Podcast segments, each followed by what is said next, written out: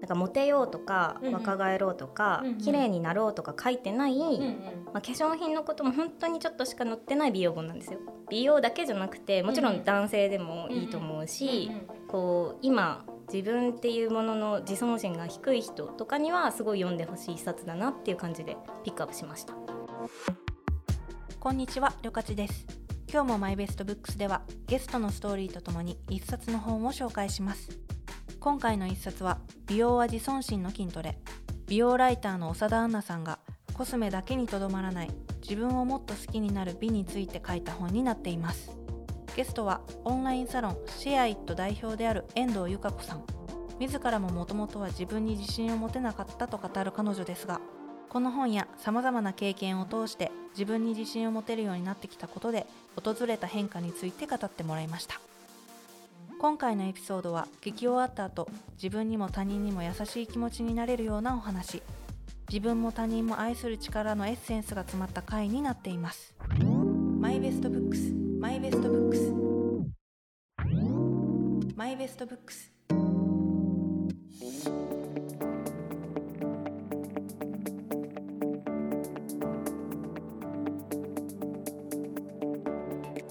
美容ライターさんが書いた美容にまつわる本。そう聞いて化粧品の話や恋愛について書かれた本を想像する方もいらっしゃるかもしれません。しかしこの本は他の美容本とは一味違い自分のマインドセットに深く入り込み生き方や仕事の仕方にもつながる本になっています。帯にも書いてるんですけど、うん。なんかモテようとか、うんうん。若返ろうとか、うんうん。綺麗になろうとか書いてない、うんうん。まあ、化粧品のことも本当にちょっとしか載ってない美容本なんですよ。で 私が思うに、なんかもうこれって結構本当に美容の話ではあるんだけど、うんうん。今話題になってる自己肯定感とか、はいはいはい。自分を大事にするみたいなところの、うんうんうん本当に大事なことが詰まってる一冊だなって思っていて、結構私たちって誰に言われたわけでもないのになんか呪いに苦しめられてたりするじゃないですか。なるほど。こうでなければならないとか、はいこう例えば女性は綺麗である方がいいとか痩せてた方がいいとか、うんでもそれってなんか勝手にこう思い込んでるフィルターだったり、なんかそういう呪いだったりするのかなって思ってるところがあるんですけど、なんかそれをねすごく解きほぐしてくれるというか、うんうん。そうじゃなくていい、うんうん。まあ自分が納得する自分になるために努力することは必要だと思うんだけど、うんうん。なんか別に自分のありのままみんな違ってみんないいじゃんみたいなことがすごいメッセージとして書かれてるから、うん。すごいこう美容だけじゃなくてもちろうんん男性でもいいと思うし、うん。こう今自分っていうものの自尊心が低い人とかにはすごい読んでほしい一冊だなっていう感じでピックアップしました。なんかこれ本からの引用になっちゃうんですけど、うん中で書かれてることの一つで、まあ、この本を通して伝えたい美容は、うんまあ絶対的な美っていううん絵に描いた餅を追いかける無理ゲーじゃないんだよと。自分を大事にすることを習慣化して、まあ、凝り固まって狭くなった美意識をストレッチしようみたいな感じのことが書いてあってなんかそこが私すごいいいなと思ったポイントだったんですね。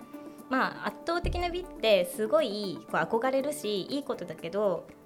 かといって別にそこと自分を比べて多分みんな何て言うんだろうな。比べちゃうからこう歪んじゃったりすごい悩んだりするんだけどそうじゃなくて今の自分っていうものを大事にするとこが本当の美容だよねみたいな感じの話かな。だから生き方とかにも結構通ずる仕事とかにも通ずる部分あるなと思って好きな本ですね。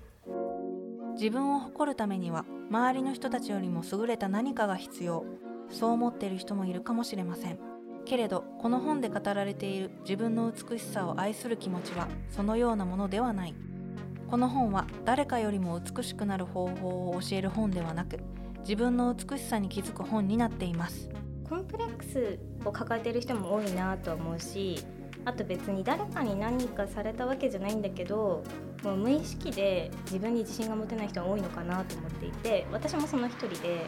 いつもどっちかっていうと誰かと比べて全然できてないなとかなんかなんでこうなんだろうとか思っちゃうタイプなんですよね。けどなんかそれってやっぱ比べる対象がいるからそう思っちゃうことで今自分ができてるポイントで今自分がここまでできてるっていう視点を持てると多分そうじゃなくなると思うんだけどなんかそういうことって誰にも教えてもらえないしいろんな人を見見れば見るほど比べちゃうものなんだけど人を見る前になんか自分のことを見るのが大事だよみたいなのもなんか本を通して感じたりしましたね。やっぱ仕事からインフルエンサーさんって呼ばれる人たちとかいろんな著者さんと関わることが多いと才能あふれるみんなに囲まれてるからどうしても私なんてみたいな思っちゃうしまあそう思ってないタイミングでも褒めてもらってもいやいやみたいななんかやっぱ謙遜しちゃったりしてあんまりこう自分を大事っていう軸がすごい持っててなかったんだけどなんか自分も自分である前に人だから人にできないことを自分にやっちゃダメだなって思ってなんかそれダメじゃんとかあなた本当に全然できない人だねとか人に言わないじゃん。それと一緒ででもそれを平気で自分にも言ってるなってこととかに気づいたからなんかそういう目線を持つようになったかな本を読んだメッセージとして。なんか何でも自分を認めてあげる筋トレって大事なんだなって思わせてくれるような本でした。ああ読まずに本の内容が全部わかったらいいのにな。そんなことできるわけな。あオーディオブック。オーディオブックなら読む必要なしはい本を読まずに聞きます。1万点以上が月額750円で聞き放題。ヒマラヤ聞き放題。今なら30日間無料。この本で描かれているように自らを認められるようになった由香子さん。それによって得られた変化は自分への称賛を受け入れられることはもちろん他人への視線へとつながっていきます。人の褒めを受けられるようになった。あありがとうございますで受け止められるようになった。だから多分褒められた時にいつものブロックとしては褒めてもらってもいやもっとすごい人がいるから私なんてっていうので多分いやいやってなってたんだけどその人は別に何かと比べて私を褒めてくれてるんじゃなくて私に対して私へのコメントとしてそれを言ってくれてるからそれはもうありがたく頂戴するっていう風になってで受け取ることができるようになると与えられるように多分なるんだなって思ったから自分のサロンとしてシェアイットっていうオンラインサロンをやってるんですけど、まあ、その中でもなんか褒めるって大げさだなって思っててずっと。本当に褒めてるんだけどなんか嘘っぽく思われちゃわないかなとかちょっとこうおだててるように受け取られるんじゃないかなとかそういう妙な呪いもあったんですけど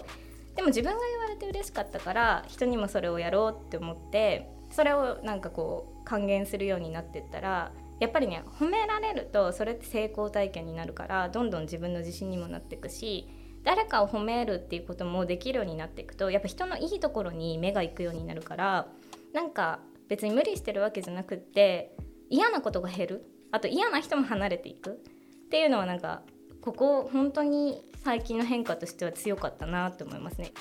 自分自身を傷つけている。こうあるべきから抜け出して自分を認めることは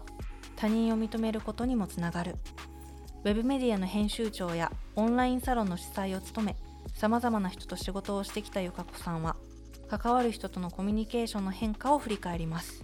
自分自身への目線も変わるけど外への目線も変わったかもしれないね。なんか誰も別にこうであるべきっていうのがないから私自身もなくていいし誰かもこうした方がいいとかがないからみんなそれぞれ自分自身が大事にしたいことをそれぞれ大事にすればいいじゃんとは思うようになった。なんか昔は自分の頑張りが正しいから同じような頑張り方で頑張ってほしいって思ってたけど仕事とか例えばパートナーとかでも。でも頑張り方ってやっぱ人それぞれ違うし見えてないところで頑張ってるかもしれないから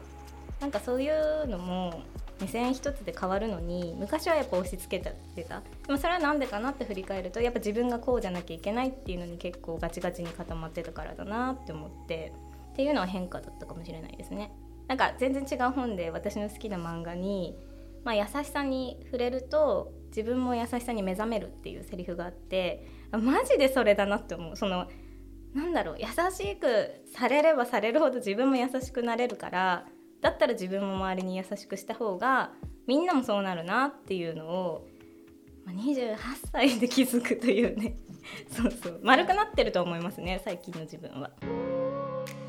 最後にこの本をこれから読む人にメッセージをいただきました。やっぱ自虐って手っ取り早く笑いを取れたり場を和ませたりできるからみんな使っちゃう手段だと思うんですよね。例えば私なんてとか。それって別に絶対ダメってわけじゃないと思うんですけど気づかないうちにちりつもでやっぱ自分の心とか傷ついてたりとかするしてると思うんですよ。でそういうのの積み重ねでがんじがらめでやっぱ呪いというかすごく大げさな表現をするとなってるかなって思うんですね。で別にナルシストになれとかそういうことじゃなくて私今日から超可愛いとかそういうなんだろう自尊心じゃなくって本当にちょっとのことでも自分を認めてあげたりとかまあその自虐を普通にする。もうそうへりくだる必要までないし自分をものすごく高めなくてもいいから今の自分っていうものを今いる場所でちゃんとポイントとして受け取ってあげるとなんかすごいいろんなことの可能性も広がるしもっと楽しくなることが増えるかなって思うのでなんだろうモヤモヤしてるなとかなんかわかんないけど勝手な自分ルールに縛られてていろんなことにこう苦しかったりとかまあ美しい美しくないとかなんかそういうものに関しての引っかかりがある人とかは是非読んでほしいし美容に関係なくても本当に普通に男性でも女性でもおじさんでもおばさんでも子供でもまあ子供は難しいかもしれないけど本当になんかあの読むことでやっぱね見え方とか考え方がハッとさせられると思うのでそれがすごい面白い一冊だからぜひおすすめしたいなと思います。今回はオンラインサロンシェアイット代表である遠藤由香子さんをお迎えして美容は自尊心の筋トレをご紹介しました。マイベストブックスはヒマラヤで先行配信をしています。番組をぜひフォローして最新のエピソードを聞いてくださいね。お相手はりょかちでした。